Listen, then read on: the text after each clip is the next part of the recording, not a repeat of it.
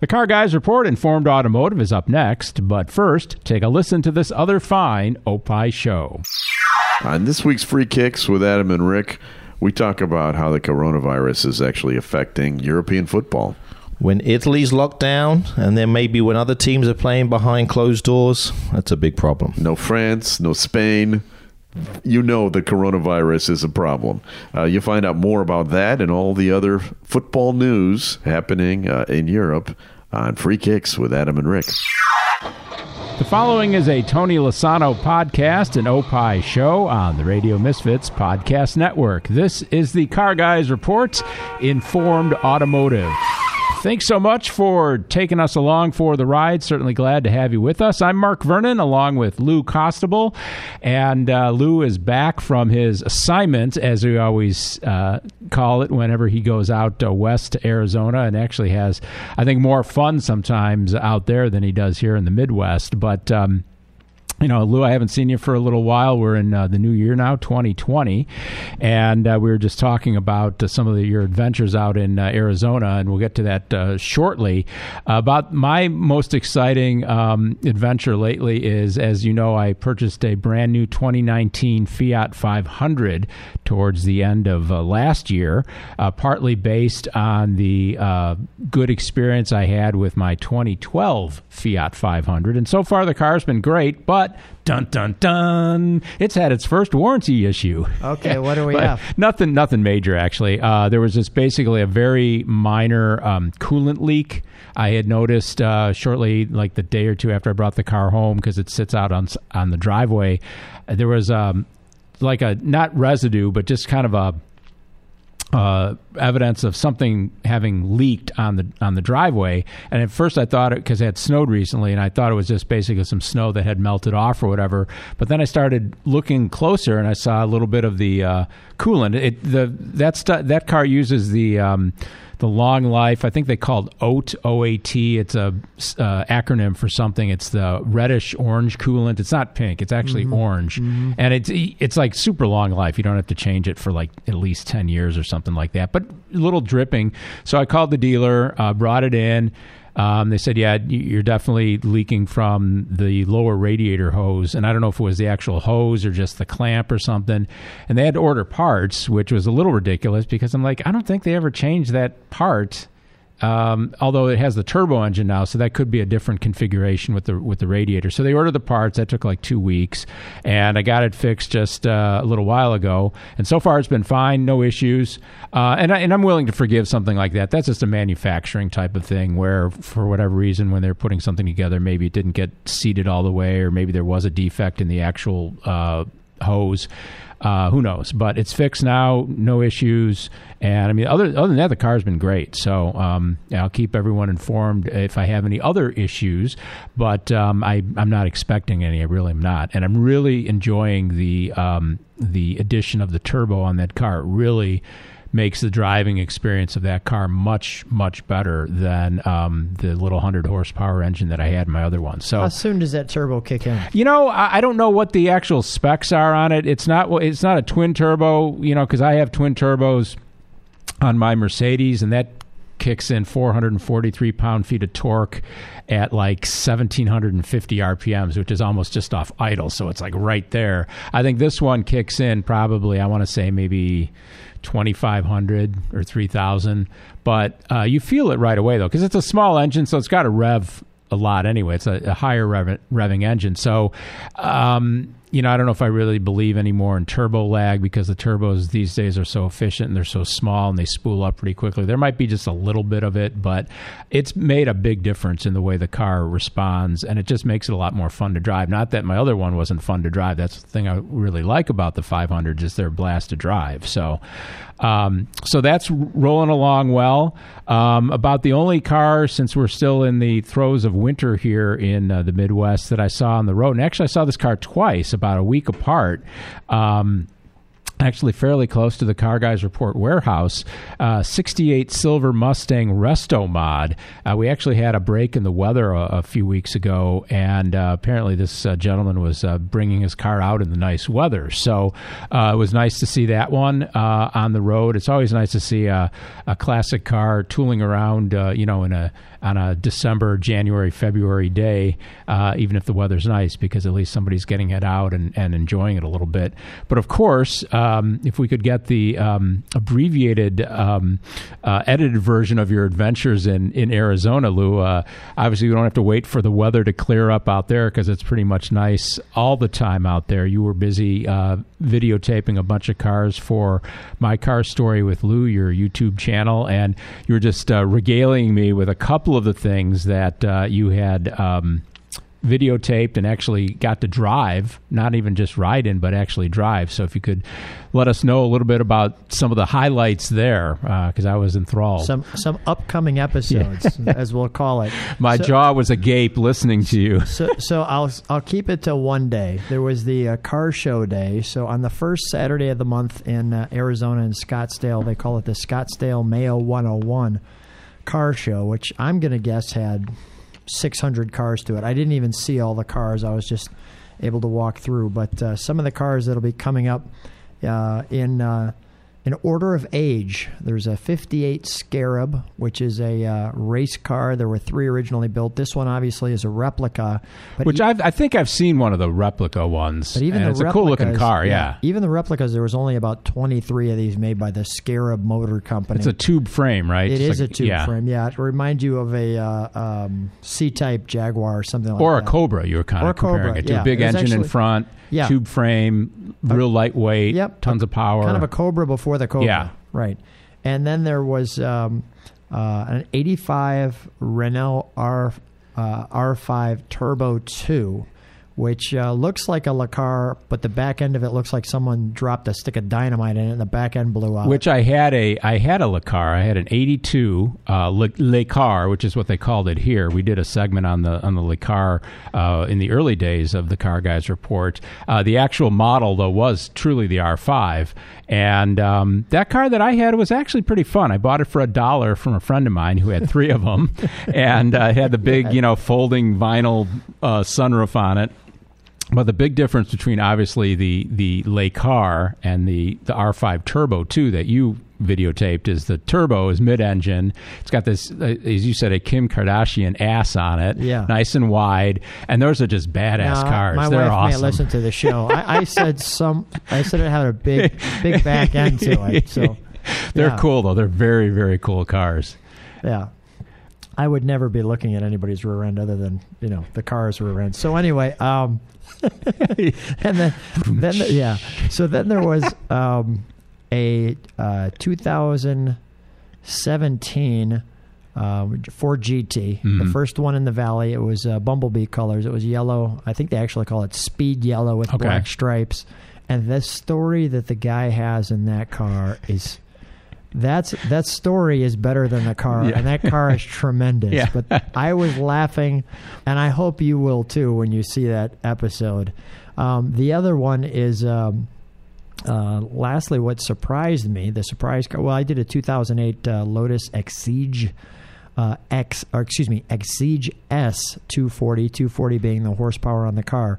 But the interesting thing as well was I did a Mercedes 2020 uh, AMG GT R Pro, Which So I you- said, since I had the Pro, I was expecting it to have a big wing on the back and everything. You said it didn't, but it's got Yeah. that big gaping maw of a grill in front with the big vertical bars, and it's a really awesome car. It looked like a, sn- a Mercedes snowplow, Or a cow catcher it- almost, Yeah, the, yeah. The front end was so big, and the Pro to the R is where the R is on the tail. There's a checkered flag that the R sits in, okay. and if it has a checkered flag, It's the Pro? It's the wow. There you go.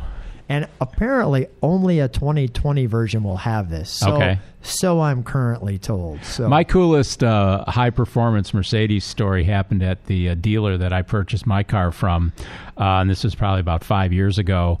I went into from like my first oil change or something like that, and they had two cars sitting in their kind of indoor area, not the garage area, but just kind of this indoor kind of semi showroom area. One of them was the uh, McLaren. Um, Mercedes with the gull wing doors, the, Oh, the scissors doors. They only made like I don't know, not that many of those cars. It was like the seven. I'm trying to remember. It was the 770 or something like that And it had the exhaust right on the side. yeah, front wheels. Yep. Yep. Yeah. Yeah. Very cool car. And then they also had a brand new uh, C63S.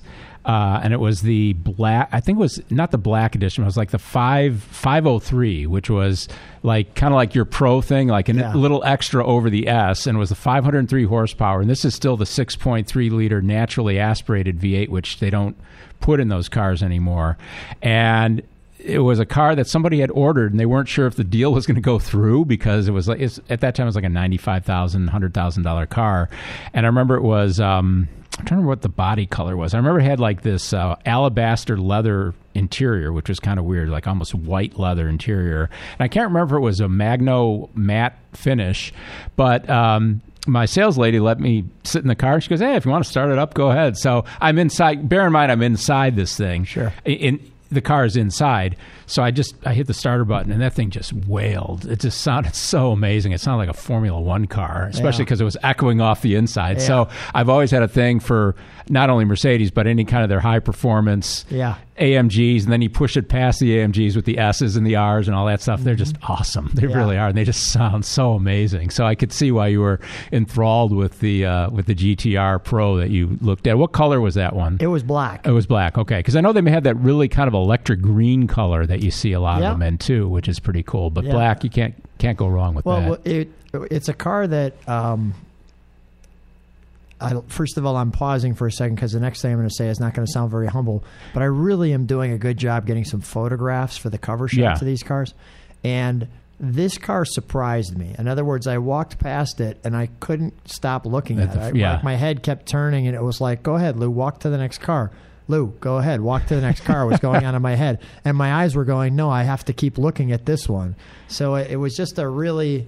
Uh, usually, you know, Mercedes doesn't. I'll call it, you know, captivate your mind when you say sports car or, or, or Mm-hmm. well, the GT is is the something. GT is a direct 911 competitor these days. So that, and I, and they're definitely I think amping up the look of it a little bit, making it a little bit more rakish to to kind of compete and and uh, exactly what happened to you, turn people's heads, Yeah. and make people say, "Hey, that's a really cool car, and that's a Mercedes." Yeah, I was, I was, I was stuck. So it was pretty cool. Awesome. Well, we're looking forward to uh, to seeing that stuff when it uh, comes out on the channel, and uh, you can regale us with more of your uh, Arizona adventures too at a, a later date. Because some of the stuff you were telling me about was uh, was pretty cool.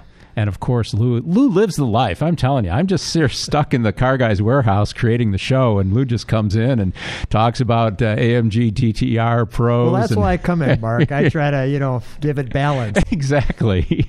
If you like what you're hearing on the Car Guys Report Informed Automotive, be sure to tell your friends about it. It's available online at radiomisfits.com. You can follow us at Car Guys Podcast on Twitter. And of course, you can email us at any time. We'd love to get your comments, suggestions, criticisms, praise, anything you want. Our email box is always open at carguysreport at hotmail.com.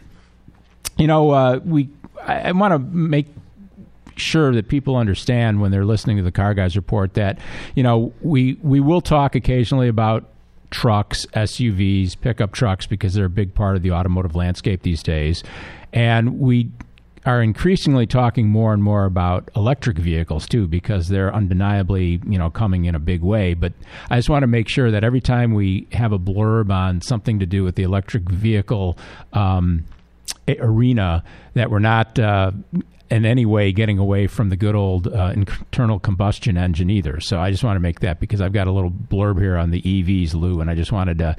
To actually, I found this very interesting. This is a piece. I'm not, I, I, you know, one to ten. You're for EVs or you're not. Ten is yes high. I have is- I have yet to ride in one or drive one. I know you've been in a, a Tesla or two Yeah. at, at the time, Yeah. so I, I'm I'm reserving my my final judgment until I actually experience one. I mean, Yeah. I've looked at them, I've seen them at car shows and stuff. But I've never ridden in one or driven one, so I'm waiting for that, and I'm waiting for more of them to come out. I mean, we're we're getting promises with all these new uh, EVs on the way, like the Mustang Mach-E and and things like that, and and people I- are kind of collectively holding their breath. I think to see what what's I've really going to pan out. they've sold out on those. The first edition or the launch edition they sold out on, which Yeah. is only like I don't know a couple thousand, I think. But um, they're taking orders for the, the run of the mill ones when they come out. So we'll see. I mean, that, that's what I'm kind of looking forward to to seeing.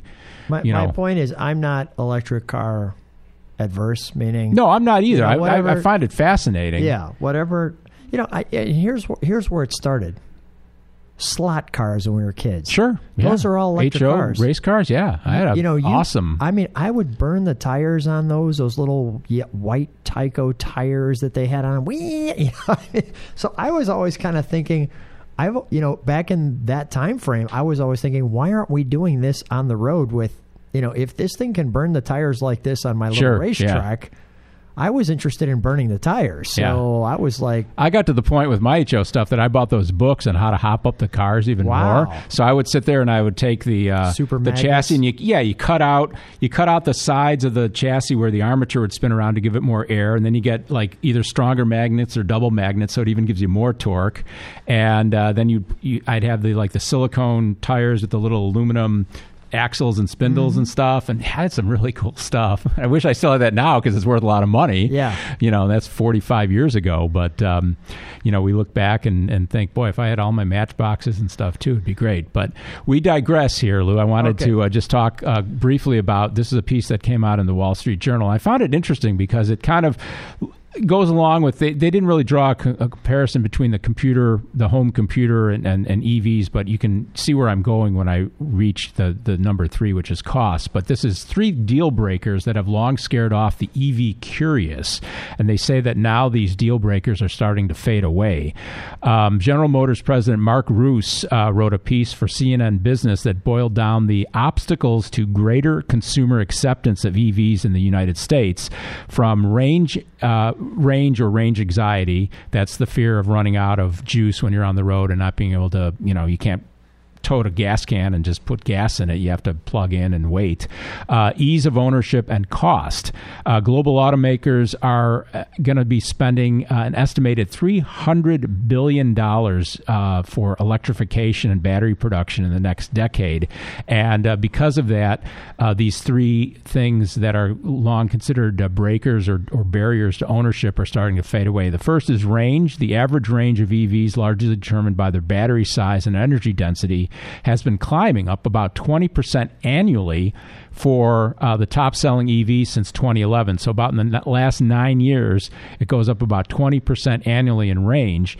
And uh, they said that Mr. Reuss uh, noted that the top six selling EVs all have ranges of more than 238 miles. Um, which is good. So that that's the one thing that is helping to um, to get people off the mark, I guess. Ease of ownership too. If your EVs are going to reach beyond the garage owning demo, charging infrastructure has to be convenient as gas stations. We all know that Tesla's got its supercharger network comprising over 1,600 stations worldwide, including 741 U.S. fast charge uh, or that. Tesla has 1,600 of their supercharger stations, and there's a provider called Fast uh, uh, Electrify America that has 741 uh, fast charge. Points in the U.S. and that that's something we're seeing. We're seeing private companies building their own networks, and they're locating them in like parking lots and and various easy access points where you you take your credit card or you you can sometimes buy like a prepaid card and you scan it, you plug in for like half an hour to get you you know charged up. So that's something that's that's happening. And this company uh, Electrify America said it's going to have over 2,000 units in operation by the end of 2019. So now we're in 2020. I don't know if they reached that goal, but they said it's going to be in 40 a total of 42 states. Now, this third item that is considered a deal breaker which I found interesting, and I kind of compared it in my mind to the cost of uh, the cost of like home computers coming down as they did, you know, 20 years ago, or and or the the um, there's that Moore's law where the uh, speed of a microprocessor increases at a certain percentage or exponentially every couple years, and that's kind of what's happening here with with the prices of the EV batteries. They said at the beginning of the electric car movement around 10 years ago, about 2010, the average cost of an automotive grade lithium ion battery pack ran around $1,100 per kilowatt hour. And in 2019, the cost has fallen to $156 per kilowatt hour. So that's almost a tenth of what it used to cost 10 years ago. It's an 87% drop and a 13% drop alone from 2018, which is incredible. And they said inter- industry analysts have long considered a $100 per kilowatt hour to be the inflection point where EV unit production costs would reach, then fall below that of internal combustion vehicles, which is interesting. They're saying that will happen around 2024, so about four years away. And they say the connection between pack prices and affordability is convoluted, though. Nonetheless, the Korean conglomerate Hyundai sells or will soon be selling several EVs with 200 plus mile ranges priced at or below the U.S. median price for a new car, which is about $35,000, $38,000 these days. Uh, they're going to bring out, of course, they already have the Kia Soul EV, they've got a Niro EV, and then they're going to bring out a Hyundai Kona electric, too, all in the mid 30 range. And of course, the uh, Tesla Model 3 is supposedly starts around 33,800. But it's interesting that as the costs of those batteries go down, as production goes up and everything, that's, I think, to me, the one of the key costs because they always say that car manufacturers are actually losing money on a lot of the electric cars they make. At least they say GM you know loses money on it and that's one reason they're they're so expensive and those tax credits aren't going to be around forever either so the sooner and the faster they can bring that cost per kilowatt hour down for the electric batteries uh, for an electric car, then um, you'll see more of an acceptance. But I just found that fascinating that those three things are pretty much the things that I would be concerned about. And one thing we're not seeing, and this is a whole a whole nother uh, standpoint is, you know, are these battery packs really going to last the life of the car? If people go to get them replaced, how much are they going to cost? Or is it something that you would maybe kind of do on a periodic basis if they think the batteries are going to, you know, not last longer than seven or eight years and they'd, they'd have a decline in performance. Maybe you could get like this battery swap out or something and it wouldn't cost as much as getting a whole new battery pack. There's still a lot of unanswered questions out there, but it's interesting that we are starting to see some of these factors starting to align, I guess is the way to say it. And um, as more and more EVs hit the, uh, hit the uh, marketplace, we'll just see more and more of them on the road and then we'll get more real world um, you know, fact um, data and things like that that's coming along. Uh, I had a question for you, Lou. Um, have you ever been to India? Not yet. Not yet. Is it on your bucket list? Well, I mean, you know, if a, if a sponsor's ready to uh, pony up, send I'm, you to send you to the Taj Mahal. You I, can, I'm uh, a good fan Yeah. of all of my friends of India. Mumbai, which is uh, the city that used to be called Bombay, and I believe it's the largest city in India, they're going to be taking their vintage Padmini taxis off the road for good. This was a, uh story that came out from uh, National Public Radio earlier this year. Now, why would they do that? Well, they're doing that because of the fact, uh, for a couple of reasons. They haven't been being uh, produced for a number of years, first of all, and we'll go into the background a little bit. Basically, the car is an Indian version of the uh, Fiat 1100, and it made its debut in India streets in the 1960s. It was manufactured in India by a local company called Premier Automobiles Limited, and the car was named Premier Padmini after a legendary Indian royal. And in the 80s and 90s, the Premier Padminis became synonymous with Mumbai taxis. They're usually painted in a livery of a black body with a yellow top. And they say in their heyday, some 60,000 Padmini taxis are plying the streets of uh, Mumbai. And basically, the reason why they're, they're, um, wanting to get them off the road is in 1991, India's government passed reforms allowing more private competition in the global uh, economy and or in, in the economy, and then global companies started flooding the Indian markets, obviously with other cars. The Padmini, which hadn't been updated in years, had to compete with modern foreign cars equipped with the latest technology. Therefore, uh, Premier Automobiles, the maker of the Padmini, suffered huge losses and uh, ceased production in 2000. So it's been almost 20 Okay. years since right. they ceased. And some of the pictures from this article, I mean, th- these cars have rust and they have dents and they probably have like, you know, 2 million miles on them. But um, they're also, uh, you know, they pollute. They're not, they're not fuel efficient. They, they don't have emissions controls on them. So they just want to kind of, and they probably wouldn't be that safe either if they're based on 1960s Fiat technology. And they say there's only about 50 that are left on the streets as of now. And um, it, the, the gist of this story is the fact that they're just kind of iconic. It's kind of like our our classic yellow checker cabs that we were used to seeing when they were really checkers. You know, the car, the checker, Yeah. yellow with with the um, the checker uh, logo on it. and this is something that people kind of just came to enjoy i guess when they would be in mumbai. They're just used to seeing these these black and yellow taxis. Or you said bumblebee was the term you used with the uh, ford gt so um, it's something that's uh, going to be fading away. So I just wanted to bring that to. Uh, So if there's any sponsors in India, we better Yeah. get me out there right now. See what- we got 50 shots. but you know that my car story you, on a you know that somebody's going to be restoring these. Somebody's going to be restoring these and selling them on Hemmings. So I'm I'm waiting to see You know, that I'm, happen. I'm but- curious. What you know, maybe doing a video on a checker taxi if I could find one. What you know, what kind of I response? ran that into would, a guy What kind of response would that have on the channel? I it would I think it would be very very good. I, there was a guy that I was talking to about six years ago at the one of the final uh, orphan car shows that was held here in the Chicago area. Uh, it was sponsored by the Corvair Club. And this guy had uh, he had like two or three checker cabs, and he had one that was in a movie with uh, like back in the fifties with whoever was a big star back in the fifties. I can't remember the exact people that were in it.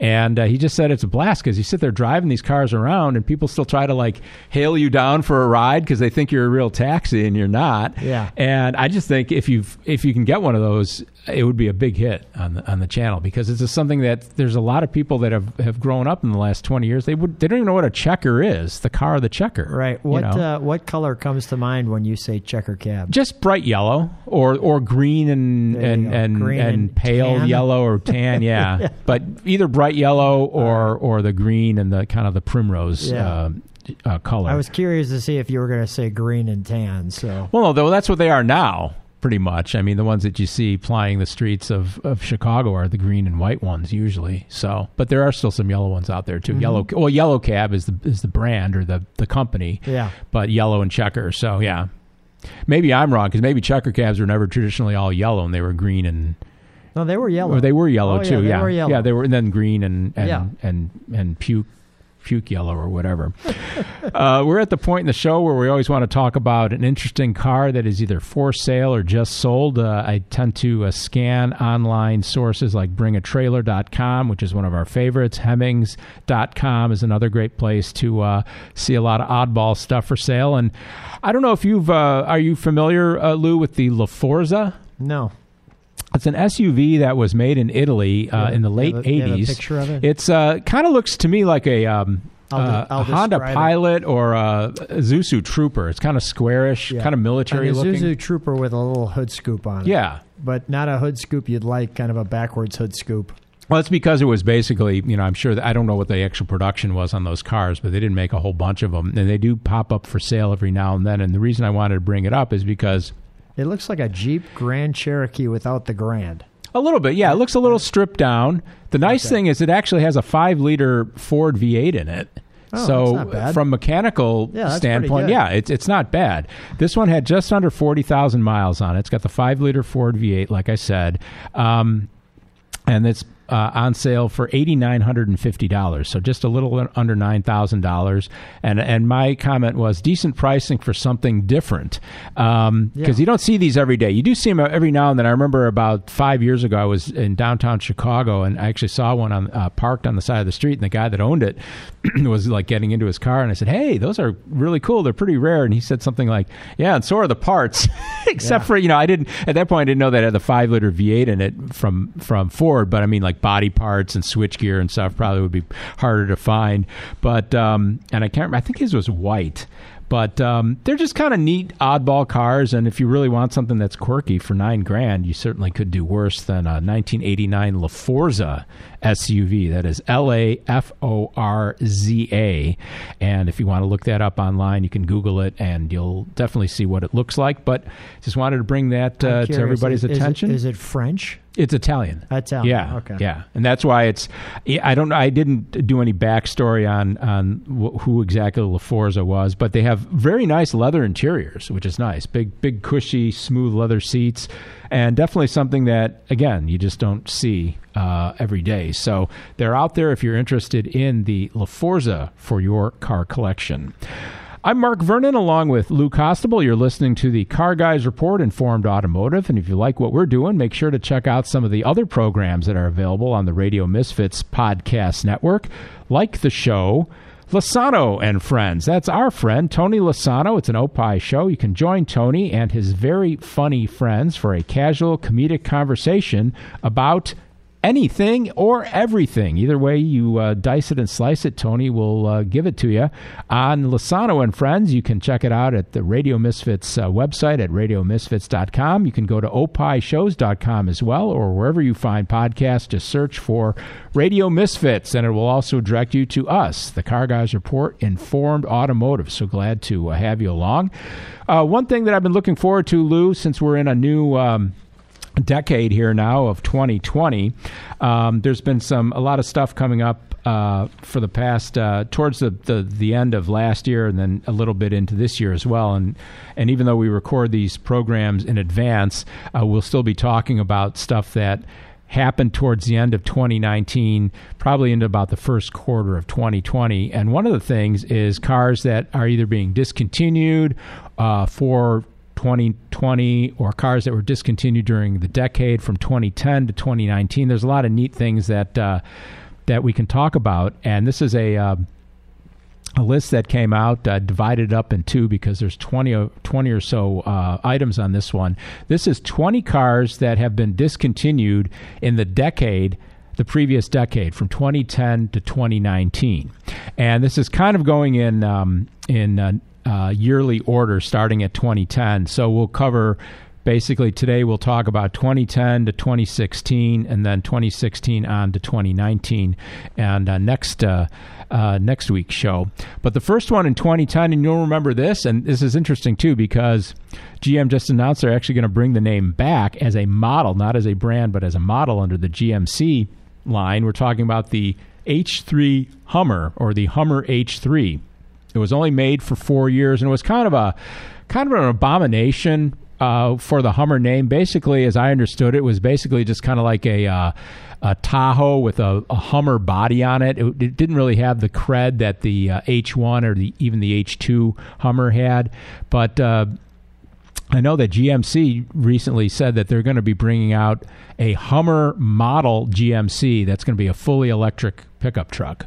So we'll see how that goes. And they're obviously banking on the the, the, the brand name of Hummer, even though it's going to be a model, not a not not a separate brand. But people still remember the Hummers. So 2010 seems a long time ago because every now and then you'll see an H3 Hummer on the road, and and it's hard to believe it's been 10 years since uh, since that's been produced. You know, I a lot of people wouldn't know it, but an H3 actually gets pretty decent mileage. It was a big box. It was, yeah. And and I say a big box. It was the baby of the three. There was the H1, the H2, and yeah. the H3. And the short story is they all got smaller, but they all kind of looked the same. It's like mm-hmm. you just, it's like you just kept squeezing yep. them and squeezing them but I think it got like 23 miles to the gallon. Well, it's because it had a modern, you know, I mean, even in 2010, it still had a, you know, relatively modern fuel efficient drivetrain in it. Uh, and like I said, as far as I remember, I think it was, ba- I want to say it was based on the, either on the Tahoe or, um, uh, I don't know if it was the Tahoe. I, want, I don't want to say the Blazer because that's too small. They weren't making the Blazer uh, at that time. And I think it was based on the Tahoe, but. Um, I'll have to do some some research on that because we always like to be uh, accurate here on the Car Guys report. Remember the Chevy HHR, the oh, Heritage oh, sure. High Roof? Sure. That uh, saw its de- demise in 2011. It debuted in 20, uh, 2005. They sold about half a million total. And since I've owned a 51 Chevy pickup, definitely high roof heritage that had a lot of design cues from from the 40 uh, like the 47 48 chevy pickups up through 53 i think it was the, the ones they called the advanced design pickups. Those are kind of the classic bulbous fender uh, chevy pickups that you see and that's what they were aping with the chevy hhr and uh, that uh, was discontinued in 2011 the tw- in 2012 we saw the demise of the mitsubishi eclipse and uh, that had a, a, pretty good run. It had a 20 year run. I had a friend of mine that, that bought one brand new back in, I want to say, 89. And he went on to put uh, 99, yeah, even at least 20 years model. Um, but he went on to put about 238,000 miles on his Mitsubishi Eclipse. So they were good cars. I always thought, and they had, came in a lot of varieties too. They front wheel drive, all wheel drive, turbo, non turbo, uh, a convertible towards the end. So it was a, a you know, Mitsubishi definitely drew that out as long as they could. In 2013, the Jeep Liberty uh, was discontinued. It was debuted in 2002 and I said it was a relatively forgettable Jeep. Uh, in 2013, the Volvo C70 was uh, the retractable hardtop convertible that uh, Volvo made. It debuted in 1998. Not a real high volume seller. A good looking car from Volvo, and a little bit of departure for a company, kind of like when Saab reintroduced the convertibles on the 900s back in the uh, late. 80s, uh, uh, they always swore they would never have made a convertible because they're unsafe, but they felt the market wanted one, and Volvo kind of probably thought the same way. Uh, and having a retractable hardtop is ostensibly safer than not having a hardtop on it of any sort. But uh, anyway, the uh, 2014 uh, the Toyota FJ. That was the um, kind of the uh, uh, re- what, what's the word? The retro version, modern retro version of the traditional FJs. I got a friend who owns one of those, and the thing about the Toyota FJs, if you look, they, they have just unbelievably high resale value.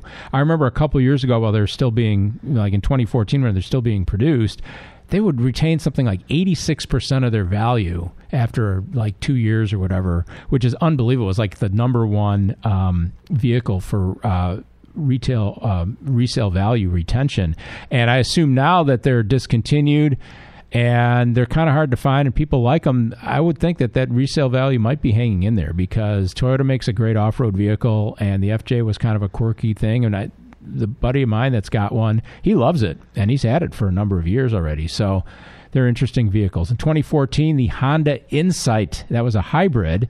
Uh, they brought the name back for um, Honda. They're making a new Insight in 2020, but it's not the original Honda Insight, which was a tiny little car.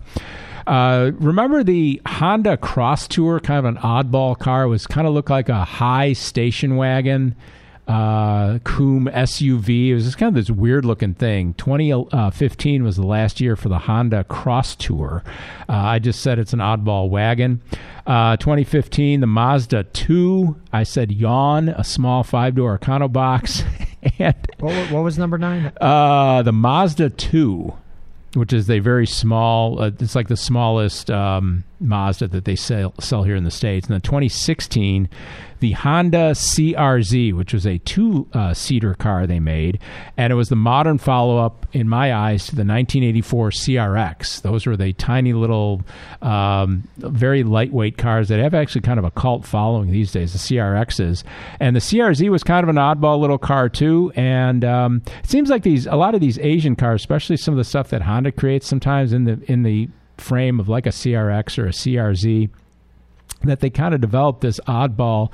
Um, you know, uh, following, especially after they're discontinued. I know the Honda S2000 right now is a red hot car, um, and I think that might even be on the list for uh, next time. I'll have to check and see if it is. And this, and of course, too, these lists that we have here, they're not always all inclusive. They don't include every single model that's been discontinued, but they're more of the more notable ones, I guess, is the easiest way to say it. And uh, you're taking notes, Lou. You're thinking, hey, I should get one of those on the uh, channel and see what happens. I, am taking notes. I, am uh, as I'm, I ramble on and. well, I'm looking at what I would still want to have around. Mm-hmm. So uh, the HHR was a Hot Wheel. It was cool. It, yeah, it was. It wasn't a real car. It was you've got a, and it was expensive. Yeah. So I remember it was like if you.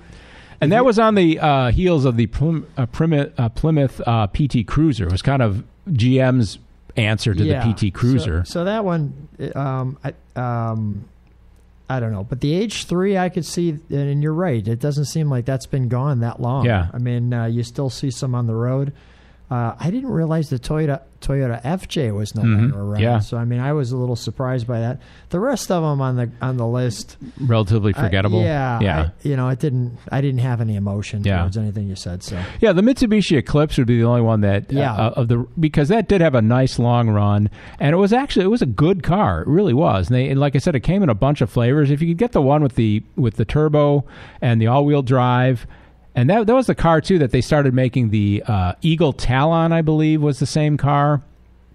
And then there was one other flavor of the Mitsubishi Eclipse. I can't remember I think they're offhand making, what it they're was. Doing some tuners out of the Mitsubishi. Oh, they are. Yeah, There- I'm sure there's there's there's a lot of that out there, and there's a, and that was a car that they made long enough. There's there's still plenty of them out there, so it wouldn't be a, uh expensive endeavor to find one and then just uh, modify the heck out of it and you know have some fun with it and then Yeah. throw it away when it breaks and move on to other stuff. But that's the first half of 20 discontinued cars from the prior decade, 2010 to 2019. We'll get to part two of that list on the next episode of the Car Guys Report Informed Automotive. We're going to take a break. We've got more brake parts coming in. We always get brake deliveries here at the uh, at the uh, Car Guys warehouse. Uh, Car Guys Report warehouse, uh, Lou. We, we go through a lot of rotors and pads on our cars. I don't know why, but the delivery man is here. We'll take a break and we'll be right back. I'm Steve Baskerville. I'm Howard Sudbury. I'm going to show you my doodle. Can you see my doodle from where you No. are? You know who else would? Walter Jacobson would doodle. And his doodle one day was close to my doodle. He, uh, so you've seen his doodle. Sure. Uh, He's seen your doodle. he's seen my doodle more than one day. Back to you with Howard Sudbury and Steve Baskerville. Back to you, an Opie show only on the Radio Misfits Podcast Network. Great talk radio isn't dead, it just moved to a better place. RadioMisfits.com. if you missed Lo- Los Ano, Los Ano or La, Los Los Ano and friends, here's what you missed. I feel like you go into a motel, you just search for cameras instantly. That's got to be like your first reaction. Anywhere you intend to be nude, you should just check. How about you just don't be nude in a motel? Well, I no, feel no, like I- that'd be smart. I, think- should just not true. get changed or take a shower. No, I think. Wait, but you're, I think you're missing my point. I'm worried that I'm not going to be on camera. Hmm. I want footage of me. You're the only one who wants to be filmed, oh. unknowingly doing something ridiculous. Right, because I would be. curious. wouldn't you be curious to see what you do? No. Yeah, like just the mundane. Right, that's how I spend my You, time. sp- you spend four hours doing that? Why? As you fast forward, you go, I'm not even moving. Look at that. I am stationary for hours. I didn't even get up and that bag just appeared out of nowhere. Where did it come from? Radio Misfits. Get more Losano and friends. Losano. Now on losano.com. Good luck trying to spell Losano or whatever the f- it's called. And we're back here on the Car Guys Report, Informed Automotive. Mark Vernon, along with uh, Lou Costabile. Thanks so much for taking us along for the ride. Um, I know that uh, you have uh, have you met uh, the guy that runs Hagerty Insurance? What's his name? McKeel. McKeel. Yeah, it's an Yeah. interesting name. He's kind of your bud. Uh, I wouldn't put him as my bud. He's a very nice guy, and uh, I've met him a couple times for some nice conversations. And he's extremely, you know, I, I look at him as a uh, probably a business guy first Yeah. and a car guy second. Yeah. but I mean, it, he's that big of a business guy that, I mean, he's a car guy. Sure. Well, you have to. I think if you own a, a, a, classic or antique auto insurance company, you got to you got to be a car guy. But I've met car dealers Yeah. that that own dealerships, and they could care less about cars. Right. They're just not car people. I'm Right, like, they how want- does they that want- work? They want to sell cars. Yeah. No, McKeel's actually a real car person and a nice guy. Um, I've met him a couple of times, and uh, both times I've I've met him, I've I've really enjoyed my conversation. Uh, he apparently has seen a few cars on my car story with Lou, Good. so he. You know he's he's watched the channel and, and I'm tickled pink and it's nice to chat with him whenever I see him. The reason I bring him up is uh, the next thing we're going to talk about here, Lou, is uh, common failures on classic cars that uh, can or may leave you stranded. It was uh, a list that came out from a Hagerty poll that they did, and uh, some of these, most of these, are pretty understandable, and I can totally understand because I've had some of these things happen to me, especially with the uh, 58 Impala that I own. And this is in no particular order. These are just uh, things that, uh, five things that can cause you to um, get stranded, either to or from a pleasure drive or a car show or whatever. Number one would be the alternator or generator. And I have had my generator go out on my uh, 58 Impalas about three years ago. I've had both the voltage regulator and the generator go out. It's not an uncommon occurrence on older cars. The generators just um, they don't last as long as a modern alternator. My friend uh, Bill Kubik, who's been a guest on the Car Guys Report, um, he's got a 58. He's had multiple 58 Buicks, and I think every single one has had gone through at least two or three generator rebuilds in the years that he's owned them. Um, but I remember the the generator light came on while I was coming back from a car show and it just stayed on and i was able to make it home. I didn't actually get stranded but um, so i don't know if the car was just i don't know if it was fully non-functional at that point uh, or if it was just strictly running off of battery power at the time because i was driving. I wasn't uh, turning the car on or off or anything. But um, it's definitely something that i have experienced before. I don't know the last time i don't think i've ever replaced an actual alternator in a car. Generators, yes. Alternators, no. Although they can be very expensive, at least on a modern car. Um, but that doesn't surprise me that a generator is a uh, a common failure on a classic car. Another one too, and this is another one that that uh, Bill Kubik has had happen on his 58 Buicks, the fuel pump I have not had fuel pump issues with any of my cars, although I know my uh, 75 uh, Firebird has had its fuel pump replaced shortly before I purchased it, I believe. Um, they said fuel pumps are at the top of our staff's list of part failures. Loss of fuel pressure ends a Sunday drive in short order, and if your car doesn't have the fuel in the carburetor or fuel injection system, it can't obviously properly meter the fuel into the intake, so you don't go anywhere. But um, that's something that uh, I have yet to experience. Although I have replaced a fuel pump on my Cayenne, I've replaced three fuel pumps there because it's got two in the tank and one high pressure under the hood. Those were replaced about a year and a half ago, and then I replaced the fuel pump on my Saab shortly after it came in from Sweden because it was leaking. I just did that as a, uh, a matter of course.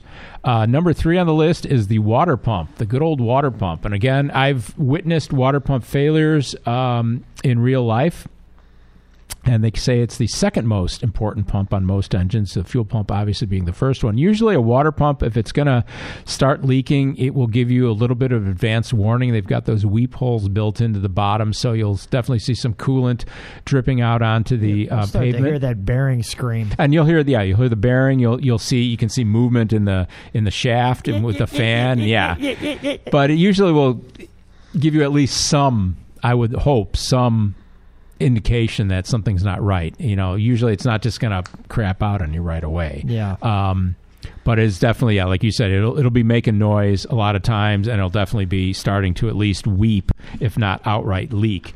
Uh, number four on the list of this five things that can strand your classic car would be wiring. Now that's kind of a an overly broad. Um, definition. They're showing uh, corroded uh, battery cables, things like that. Uh, obviously, the older the car, the more um, possibilities that you know you could have wire that's just decaying. Uh, the old cars in the 50s had a lot of. Uh, they didn't have the modern uh, plastic covering on the wires. They had cloth, and that can fray and get deteriorated and things like that. And just you know, over time, stuff just gets corroded, gets weak, gets broken, things like that. So, and those can be kind of hard to uh, track down a lot of times.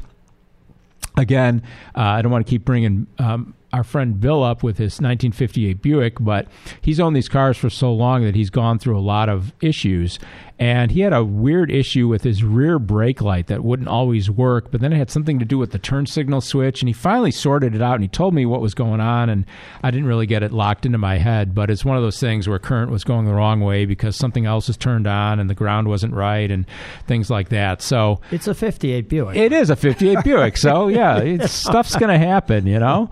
Um, but again, a wiring issue other than if it's like some weird thing with a with a cable, uh, like a battery cable. I don't know if that would really leave you that stranded unless something really breaks, but it's hard to say. And then number five, and I will raise my hand and say, yes, I was the idiot that did this twice last year with my Corvette and with the Impala, running out of gas.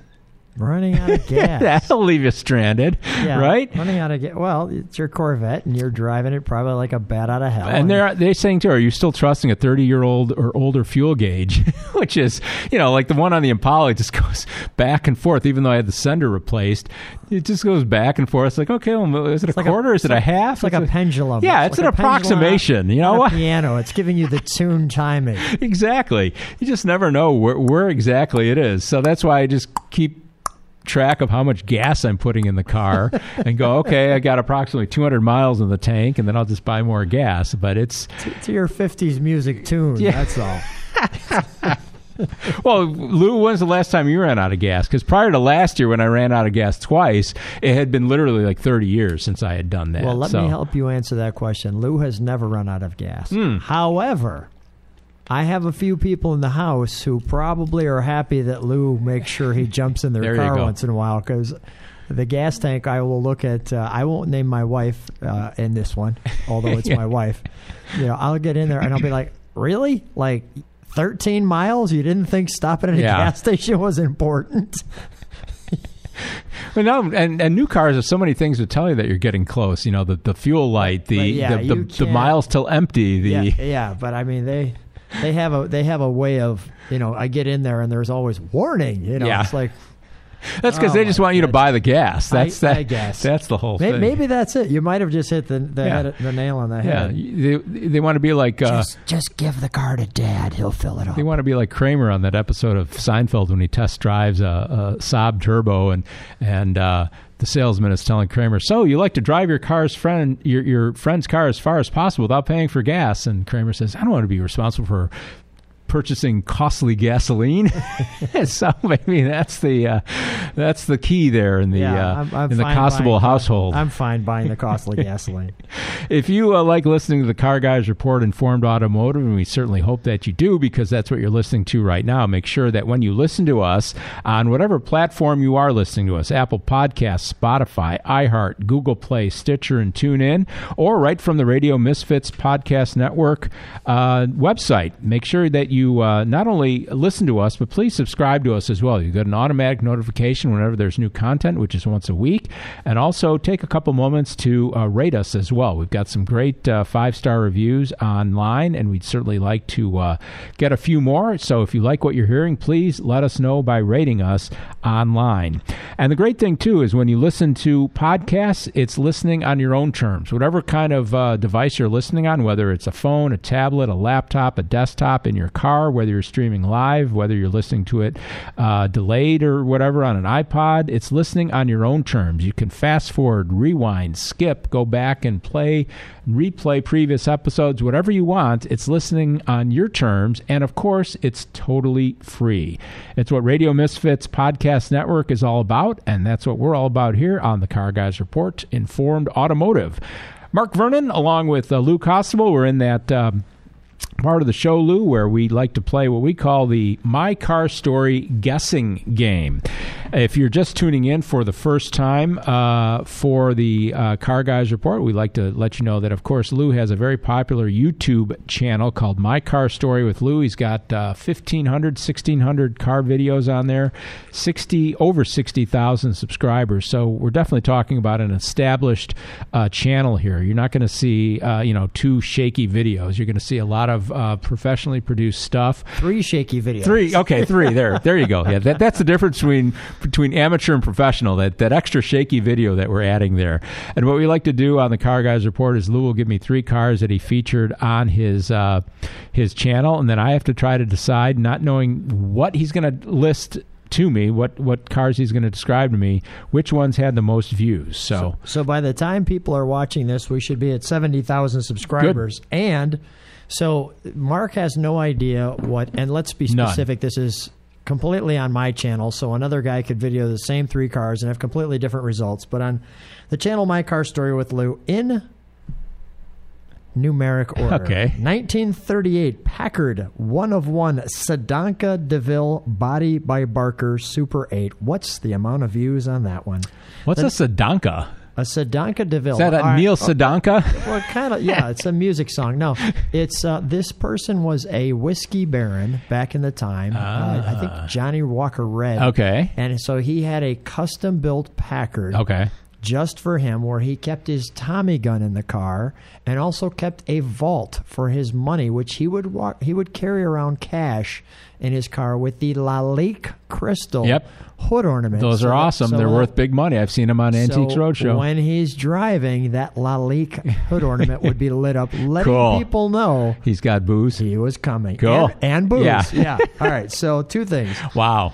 So that's the 38 Packard Sedanca DeVille body by Barker Super 8 with engine sounds. The second one in numeric order 1969 Plymouth Sport Satellite Convertible in blue with a 383 engine. So kind of an upscale Roadrunner Okay. kind of looking.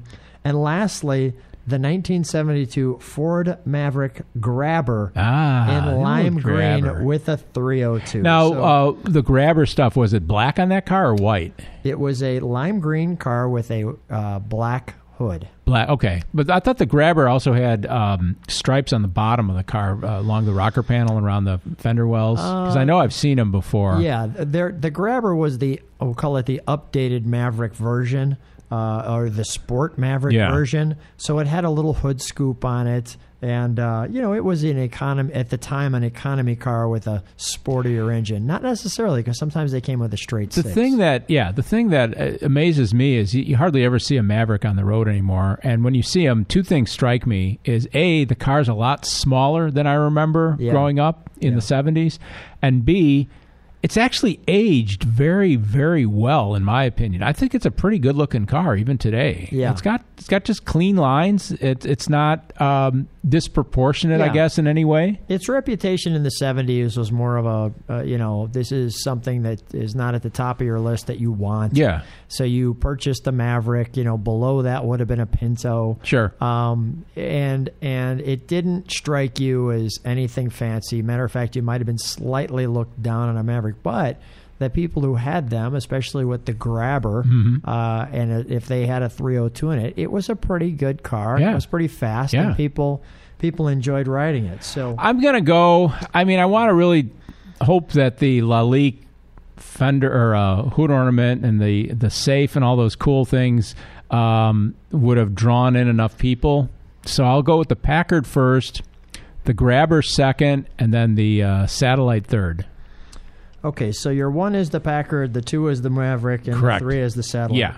The Satellite takes first place. Really? 69 Plymouth Sports Satellite convertible in blue with the 383 Wow. with 5,125 See, to me, that just seems like kind of a. I mean, it's a nice car, but it doesn't do anything for me. Well, here's the challenge. It was the Satellite.